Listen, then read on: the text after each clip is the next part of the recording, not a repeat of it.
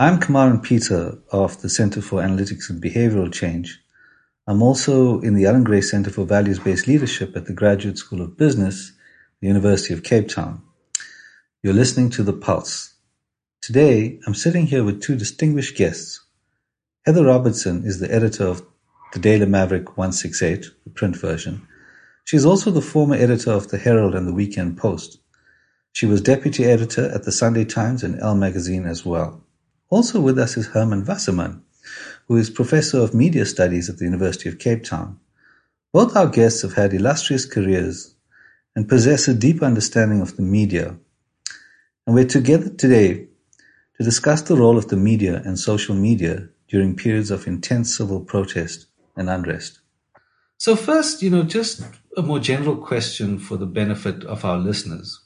Um, with respect to the devastating scale of unrest that we've seen unfold in KwaZulu-Natal. Why is this happening? Um, who benefits and, and who will lose out because of what's transpiring right now? And in particular, to what extent does this represent support for Jacob Zuma? And to what extent is this a product of the deep inequality and, and grinding poverty that's been exacerbated under COVID 19 conditions? Heather. Hmm. Look, I think the riots and the looting and the violence are definitely symptomatic of, of, of the social conditions that we have, of the gross inequality in South Africa. And I've been writing about this for quite a while now. That unless that is addressed, this is a powder keg that is going to explode. And, but make no mistake, the radical economic transformation faction and Jacob Zuma's supporters have actually, um, you know, are involved and, and, and, and have m- manipulated and taken advantage and pretty opportunistically of the deep inequalities um, that we have. And um, so, so yes, the, the, the match was lit by, by, the, by, the, by, the, by the people who were hanging outside the Nkandla compound mansion. Um, and then, and, and, and, you know, they did, did, very little on the night when Zuma was, was actually, you know, handed himself in at, at Estcourt Correctional Services. But they'd planned and they'd, and, and, and, and, and the violence and started, you know, it was like, it was like little fires all over the place on, on, on Friday night. Um, and, and, and yes, fanned a lot by, um, by, by social media and, um, uh, uh, yeah, so, so the, I think the cause is it's, it's both. I don't I don't think it's only support of of of of of the Jacob Zuma and the Free Jacob Zuma movement. I do think that it's um, um, that it, it actually it, it it it massively increased and spread because of poverty, hunger, um, and and there's a and the, and the levels of unemployment. I mean, we have I think a lot of lumpen proletariat out there. I mean, it's very interesting that it was liquor stores that were that uh, you know that we and and the last two two weeks we've had um, liquor not being sold because of level four of lockdown. I think there's a lot of frustration um, because of lockdown. Um, people not being able to to, to move around. I mean, people just full of this pandemic and, and, and been frustrated about, I mean, people have lost their jobs due to the pandemic. People mm. um, have lost lives due to the pandemic. People have been very ill due to the pandemic. So, so I think it's a conflation of a whole lot of different factors that were lit by, um, by, by, by, by the people standing outside, you know, at that, at, at Nkandla and, and, and, and, and, it, and it's just blown up. It's like the perfect firestorm, all the fuel was there, and all it took was, you know, a little bit of, not a little bit, I think quite a bit of coordinated. yeah, no, I think there's a massive oh, coordination. Speaking to people on the ground, there's, there does seem to be a, it to be a coordinated response. Um, and, uh, you know, understand that, I mean, that Jacob Zuma was in charge of this apparatus, um, not just for the nine years that he was president, but it, I mean, remember he had a massive, um, um, I mean, he was part of the negotiations. Uh, the peace negotiations in KwaZulu-Natal in the, in, in the early days in the 90s. I mean, who was he negotiating with? Um, yeah, I mean, like he was negotiating with warlords. I mean, how did he pacify the warlords? Did the warlords support him in the end? Because, I mean, there was a massive shift between the IFP and the ANC when Jacob Zuma came into power. I mean, you know, so, so those, you know, who, who knows? But there's, it's a very complex situation. And I think it's been happening longer than the 10 years that Jacob Zuma was, was president. Um, and, you know, we, I mean, those of us who grew up in KwaZulu Natal have experienced this violence before. Um, and then we, we, we, uh, and before it, it, it was, it, I remember it was the ANC, the UDF versus the IFP, but then also AZAPO thrown in. I mean, um, and, and, and so how much of that has actually, you know, been lying dormant or has been activated and, and has been rekindled now? It, it's, you know, you know it's, it's very complex, but, uh, what wasn't there was social media. I mean, that's one element yeah. that wasn't there has, has, has been social media and, and, and, and, and, and, and how that spreads disinformation. I mean, I've been appalled at, at, at the WhatsApp messages. Um, we must go and burn down every single uh, minister's house. Uh, we must kill uh, Cyril Ramaphosa in his house. We know where he lives. I mean, spread. I mean, like this. This is a WhatsApp in a in a, a, a in in isiZulu in, in a Yeoville group. Okay, that, that, that mm. I'm talking about. I mean, unable to identify who the person is, but it's like, it's, it's incendiary. Um, but it's, and it's, and, and it's, and it's all over the place and in all different platforms. Yeah, I grew up in KwaZulu Natal in the 80s, so I lived through the two states of emergency. And, um, you know, just drawing on my own personal experience, what's happening now was kind of what the nightmare the nightmare scenario would be in KZN. And, you know, it's not good to draw out all ghosts, but I think what you're saying is really speaks to the heart of the issue, which goes back quite a long way.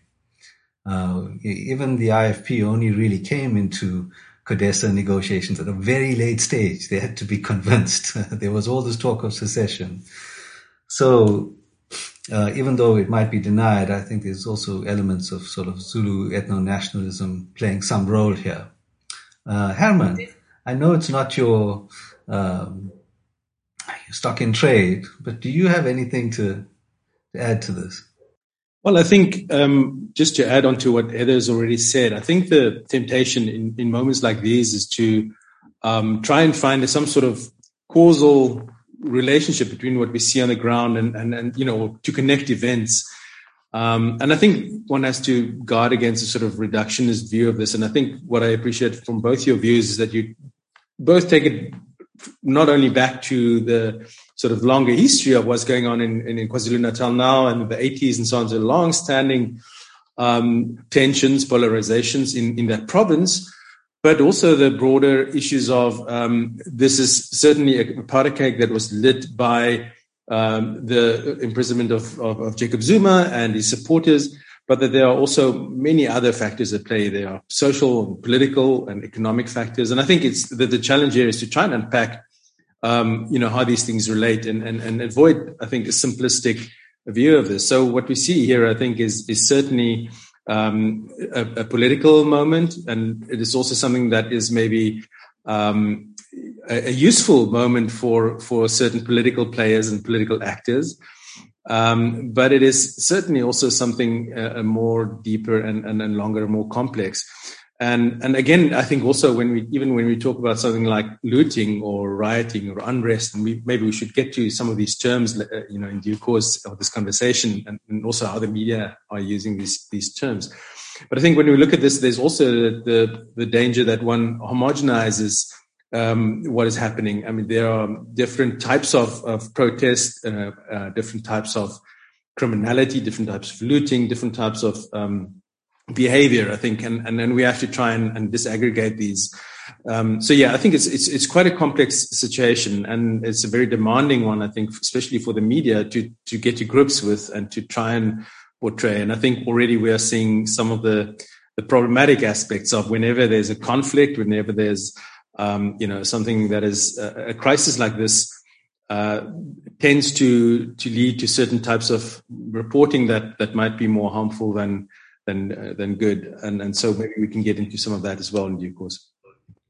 Yeah, now that you raise it, you know, um, I was struck by some of the language on eNCA that was being used throughout the last few days. You know, uh, pronouncing judgment in essence, you know, not incorrectly calling this criminality. but when the media uses that kind of language, uh, it's definitely shaping the conversation in a particular way. Um, and, you know, particularly referencing this is not protest, this is criminality. Um, and, you know, also just speaking to the broader history of this on a more South African scale is that service delivery protests, what we, there's a wide range of different reasons for these protests. We lump them under this term service delivery protest. But to some sources, you know, in 2004, we only had like 14 major service delivery protests, ones that went violent. There are different sources for this, by the way, you know, so it's hard to pin it down. But from this particular source, it went from about 14 major in 2004 to peaking at over 100 in 2009, which is just after the financial collapse and Jacob Zuma comes to power. And then around 2013 to 2014, it actually started peaking around 400 per year. And I was monitoring this all along um, and became deeply concerned about uh, particularly the youth bulge who were being raised in this culture of protest, which is the only way they could. Often those communities had legitimately worked with under with local councillors and local government as much as they could and got nowhere. And after two or three years, they would become hurtful and just you know take over a highway or you know set up obstacles and basically render the it ungovernable. And then a politician would come in and see to their needs. So it's not setting a precedent for how you go about doing it.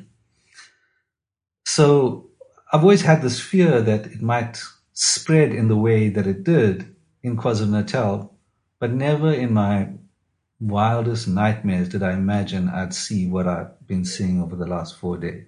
I think that the point here is that again that is is important how media frame things and and again um, just at the beginning of this uh, these events a few days ago, I think the the first framing was that of protest. So I mean, and I think international media as well, often saying this is a protest against Zuma's imprisonment, and immediately that made me feel somewhat uncomfortable just because of the language of or, or the history of protest that you've just pointed to. Um, where the, that sort of protest, the social delivery protest, is also a reductionist way of looking at it because it is it's not only about giving us some sort of you know in a sort of transactional move, giving us social services or you know delivering uh, whatever that might be, water or sanitation, all of that important, but pointing to a much larger problem, which is that there are many communities that felt that they weren't being heard, communities that felt that they weren't being um, uh, they're not important, they're not in count. And the only way that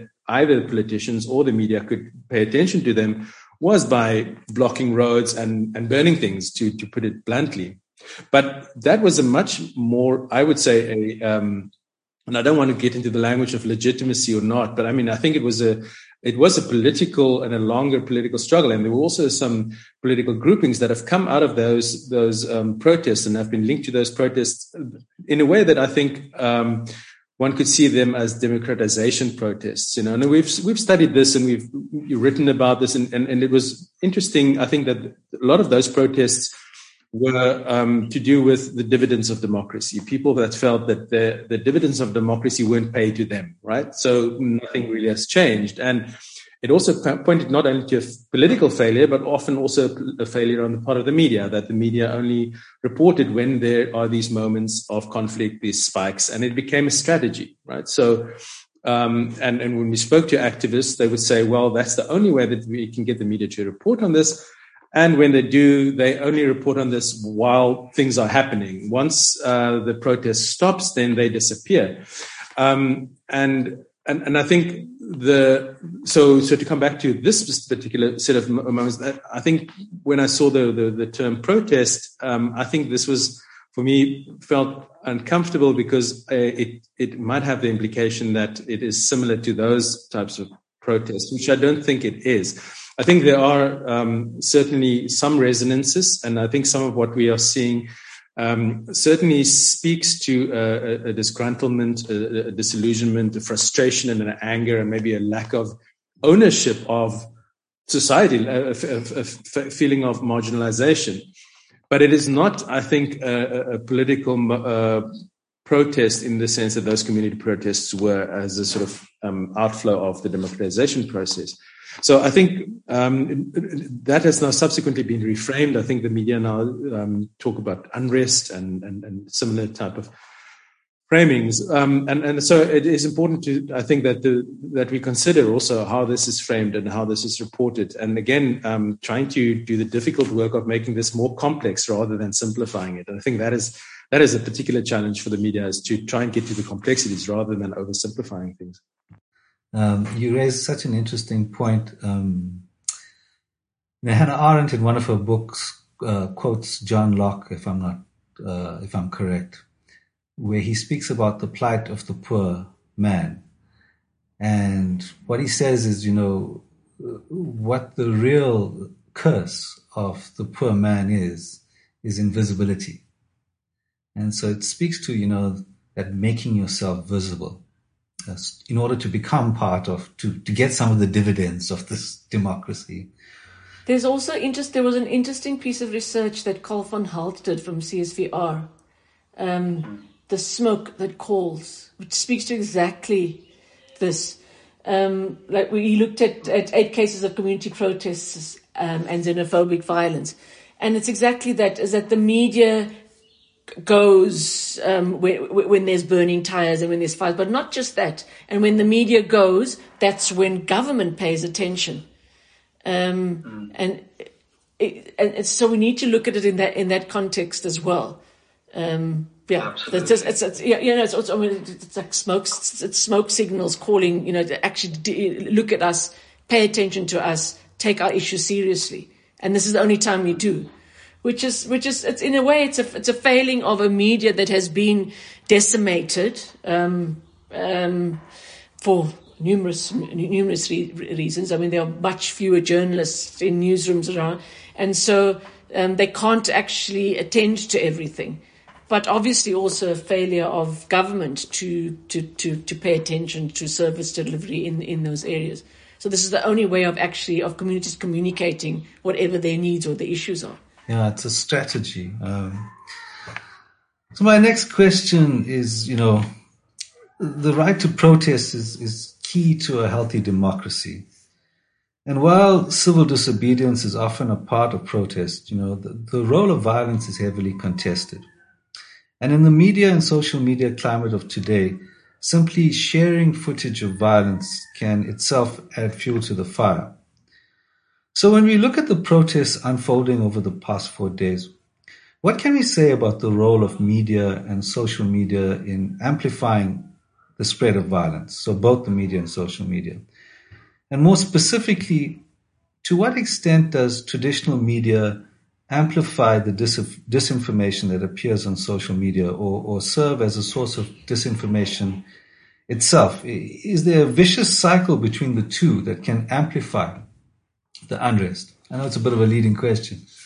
Okay, so when we talk about the media, we've got to talk of different kinds of media, okay?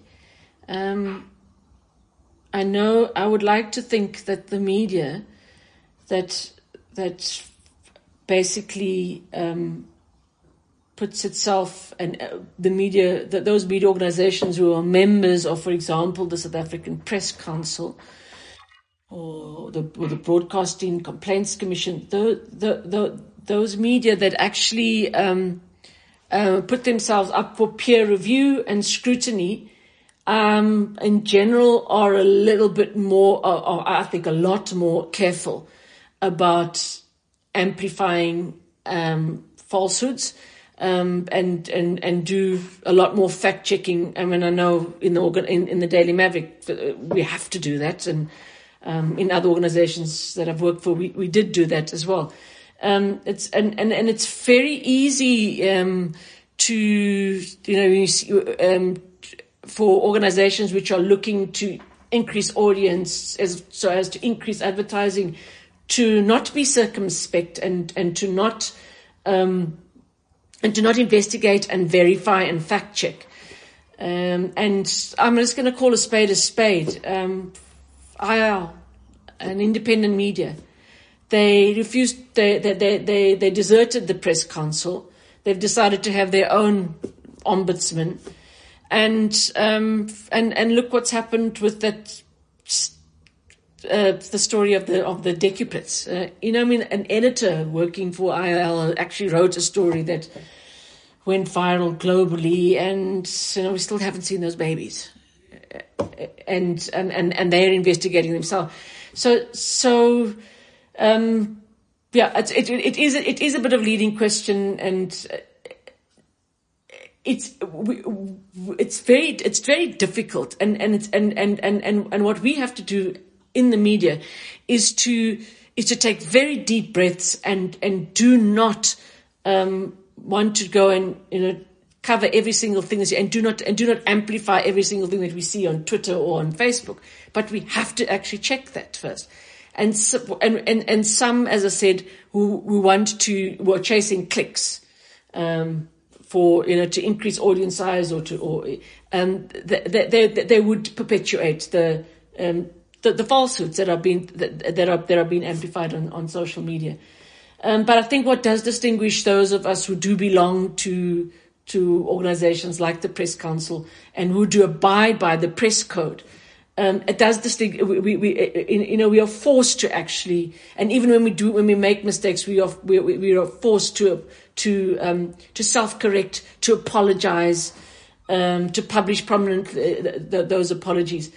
So, um, and, and I think that's a, that, that, that, that is a very valuable mechanism for us, um, and, and, and for it to be totally seeped in the way we actually do our work, um, on, on all levels, particularly in times like this. And to, and then the conversations in the newsrooms, I mean, there's a lot of argument and a lot of debate about like, hey, you know, um, yes, they, I mean, and, and you can see, because, I mean, we, we, we working remotely, right, because of COVID. Uh, very difficult to actually physically go into into places. Um, our, I mean, our port- reporters and photographers are putting themselves at great risk. They have to be covered in PPE, um, and now in, in this in, in, situations of violence, you know, they have to wear protective gear. But they are going out there and they're getting the photographs and they and they and and, and they're interviewing uh, people involved, but but often in very very difficult circumstances. And then so it's up to us that are sitting at the desk to, to ask the hard questions and to verify and to fact check and to counter check, you know. Um, and I think, um, online, I really, really take my hat off to Africa Check.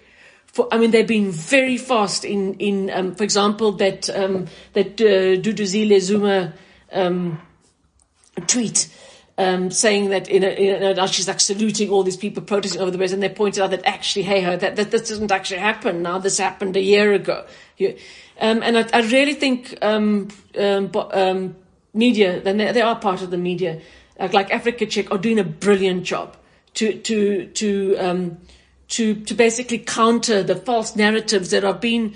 I mean, spread all over the place by who knows who. I mean, we don't know if they're bots. We don't know if they're real people. We don't, we, you know what I mean? Um, and then the few real journalists who, who, are, who are not bots. Um, it's a tough, it's a tough job. It's a very tough job that we have eh, working in a pandemic and working in, in, in, in, in these kinds of circumstances. So we try, is what I'm trying to say, is those of us in the media that do be, that, that, that, uh, that, that do subscribe to the values of the press code and do belong to the press councils, the broadcast code, and do abide by those things, we try damn hard to get it right. And when we get it wrong, we, you know, we, we, we self-correct and apologize.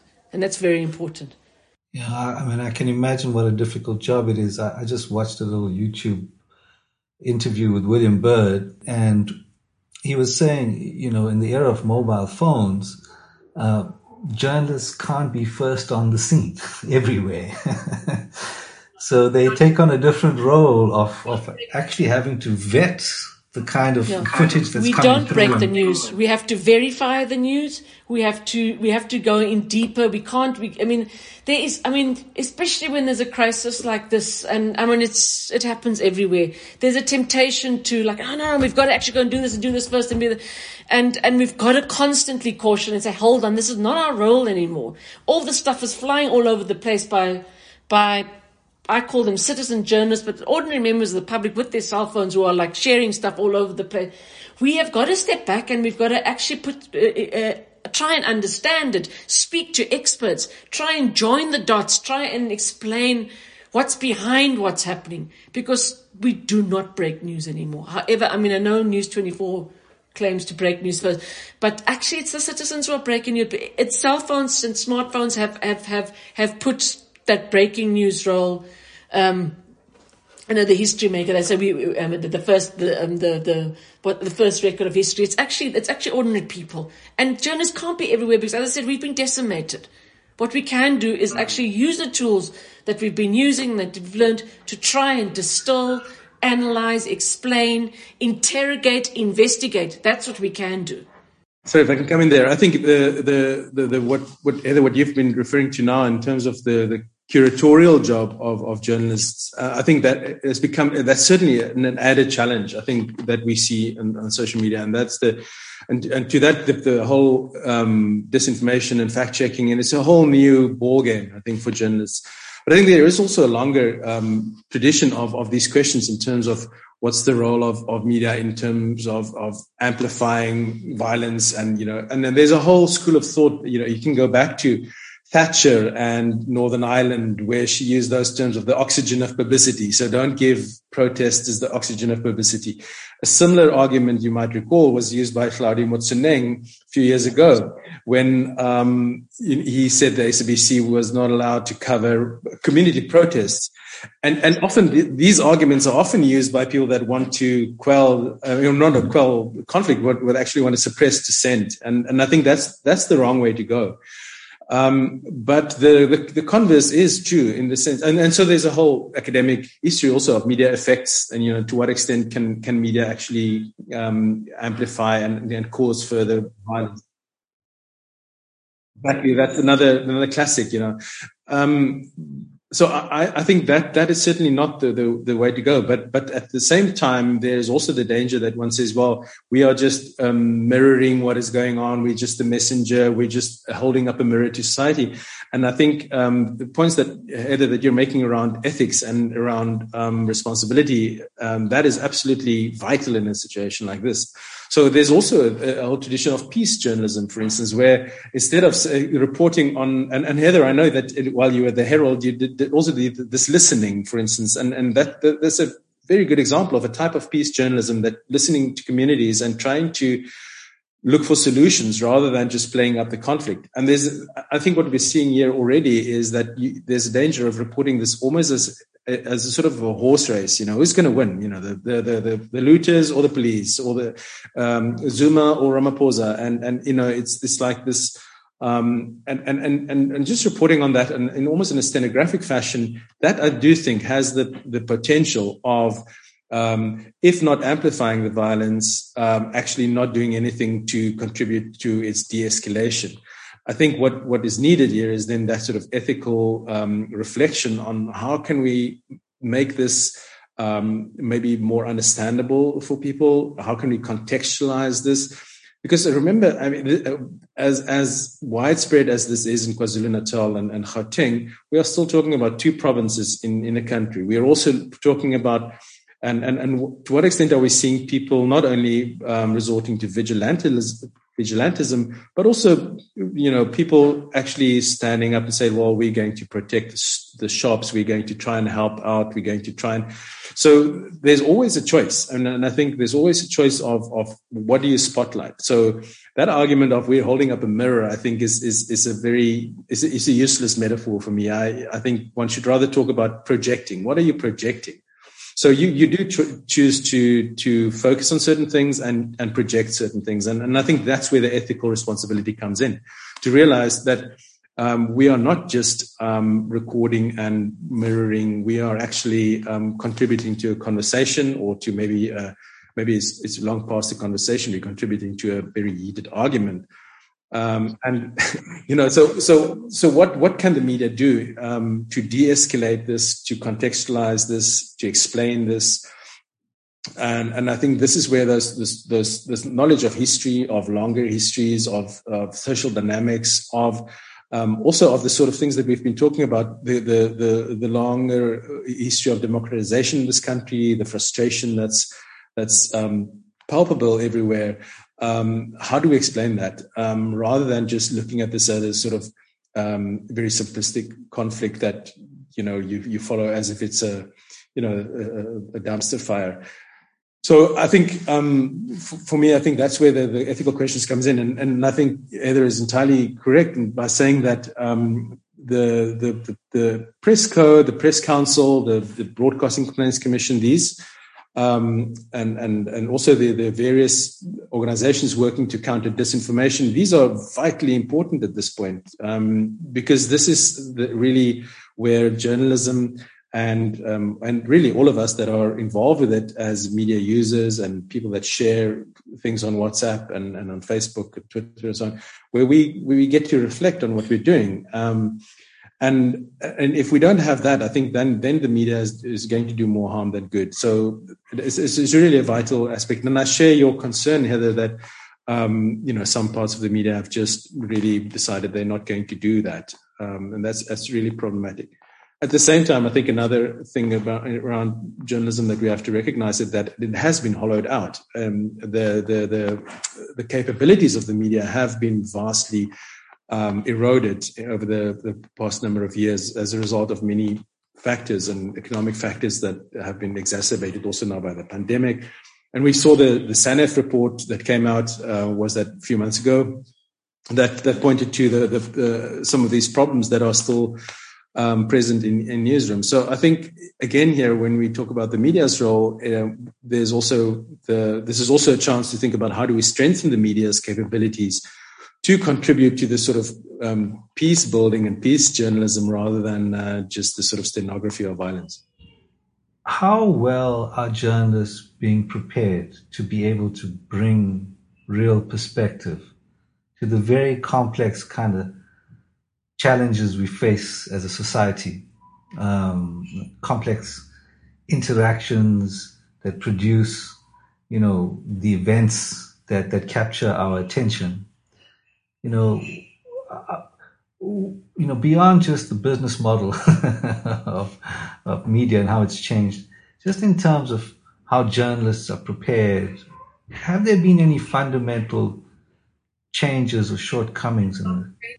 You know, the biggest problem um, has been um, the for, for me in, in newsrooms in institutions that I've worked for, uh, for example, uh, has been the closing down of of of training in newsrooms due to, I mean, yeah, economic factors. Um, you know, as as as as as the institution started making less profits and so and, and, and media started shrinking and you know more more people were um, um, you know were, were, were let go um, one of the first things to go were I mean there there used to be cadet training and there used to be you know like uh, uh, internal schools where where young journalists would come in they'd say come from the universities and then they'd and, and then they'd work and be mentored by older journalists and now I mean, also um, people have to multitask so much. You know, like um, they've got to they've got to use their cell phones to take photographs. They've got to record. They've got to tweet. They've got to write their stories. They've got to interview.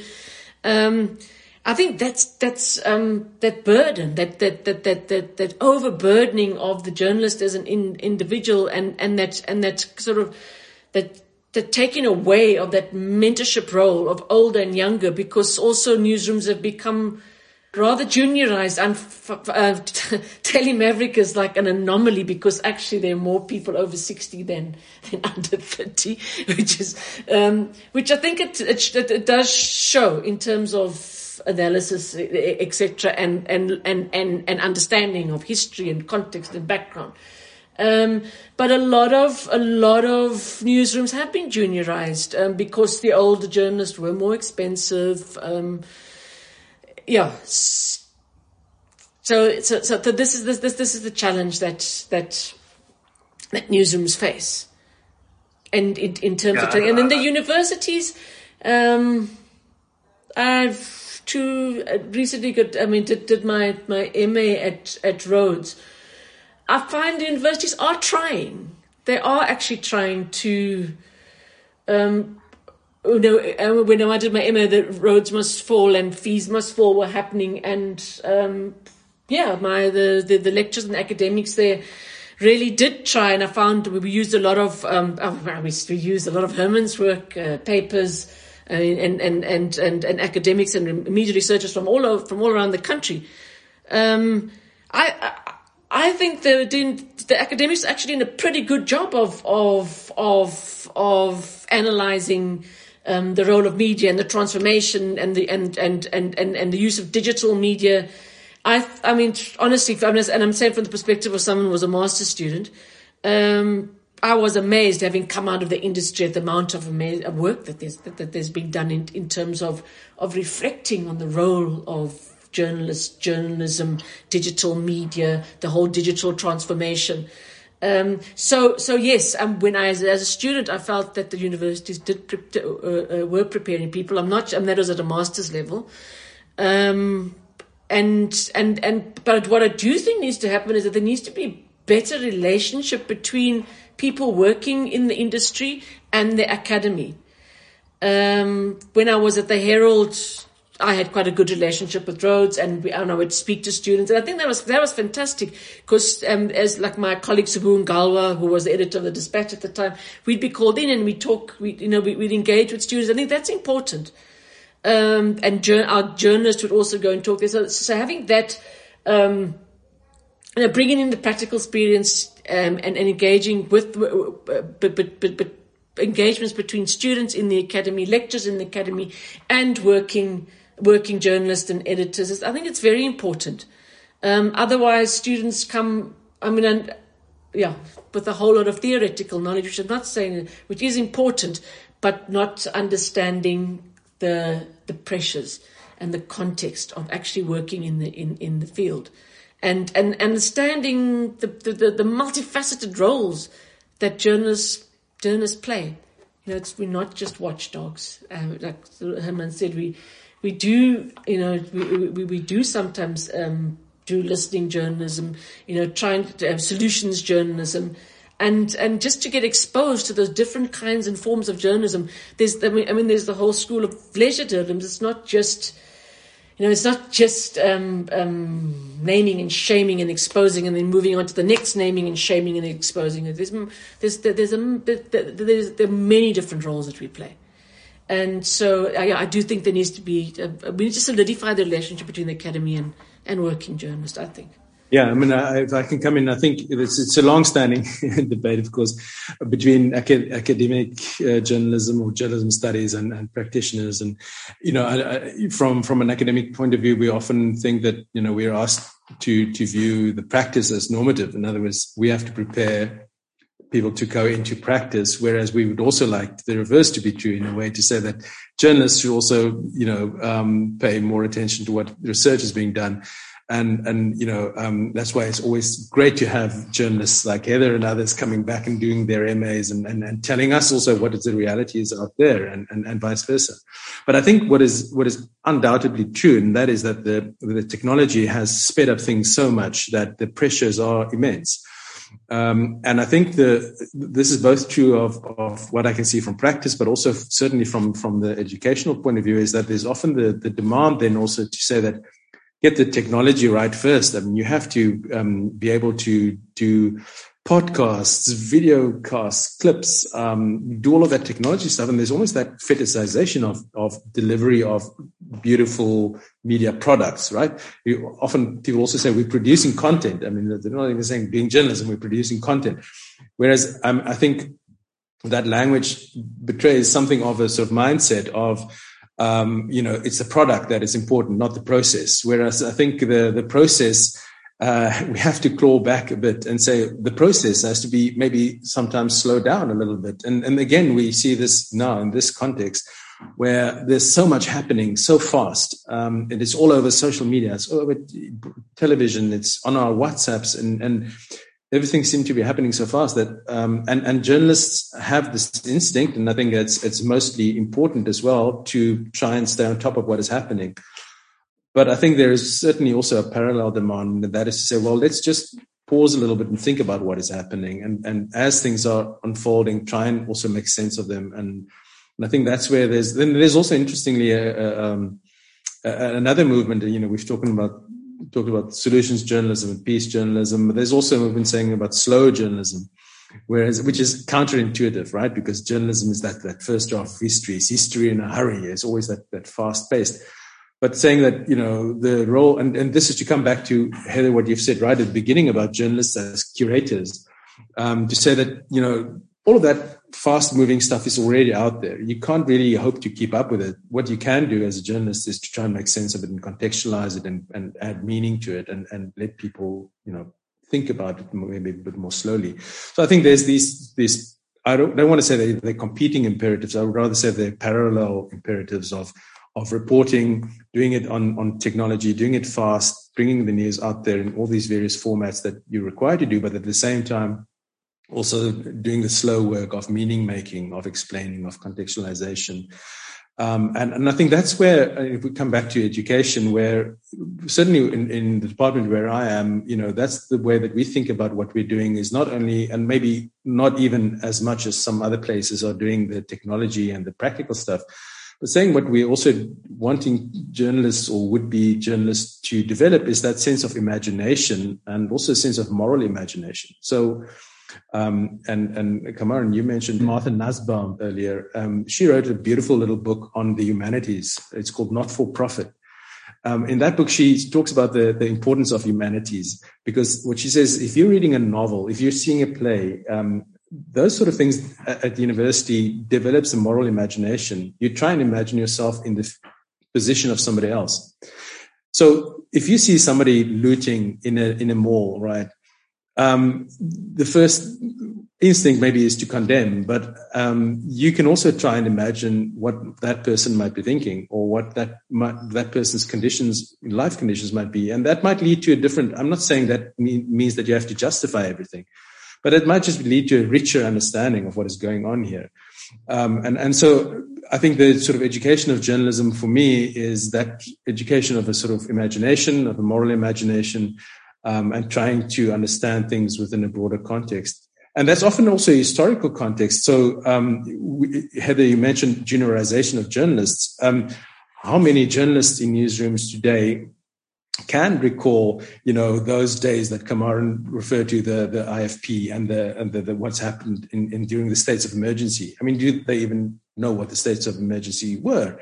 And and so when you see now people calling for a state of emergency, um, do they understand the implications of this? Do they understand the historical ramifications of what it means to send troops into suburbs and townships? So um, I think that is also important is that that sense of history and that that long um, the knowledge of the long context um, and all of that that has to I think come into play when you when you're um, journalism or media educator. But it, I would like to see more of that also happening in in practice um, where that sort of um, conversations are happening in terms of how do we understand this current present moment, this hurried history in in the context of a much longer um, social history and political history. So um, one of my colleagues, Marianne Thamm, one of the one, one of the grey hairs in the over sixties, um, two weeks ago, two three weeks ago, set up what we call a political cafe, politics cafe, um, every Monday at ten o'clock. Um, because she identified that we would, you know, everyone's talking in circles and we, we all working, you know, there's no newsroom because we're all working remotely. And so where, where, where, younger members of our, of our staff can engage with, with, with and, and talk about what's actually happening in our country. Um, and so everyone can have a view on it. I mean, that's, I mean, it's just an hour. It's an hour from 10 to 11 on a Monday and people, it's, it's, it's um, on Google Meets. But that is a way of, you know, of, of that, that intergenerational, you know, sharing of history and understanding and questioning, you know, it's like, uh, uh um, and I, I, yeah, that for me, that, that, that's a pretty positive move to actually just, just get that, that deeper understanding of, of what are we doing. It's not just getting the story. It's like, you know, what's the, you know, how did we get to where we are now in terms of this context that we're living in? Please join us in part two of this podcast as we continue our discussion with Heather and Herman.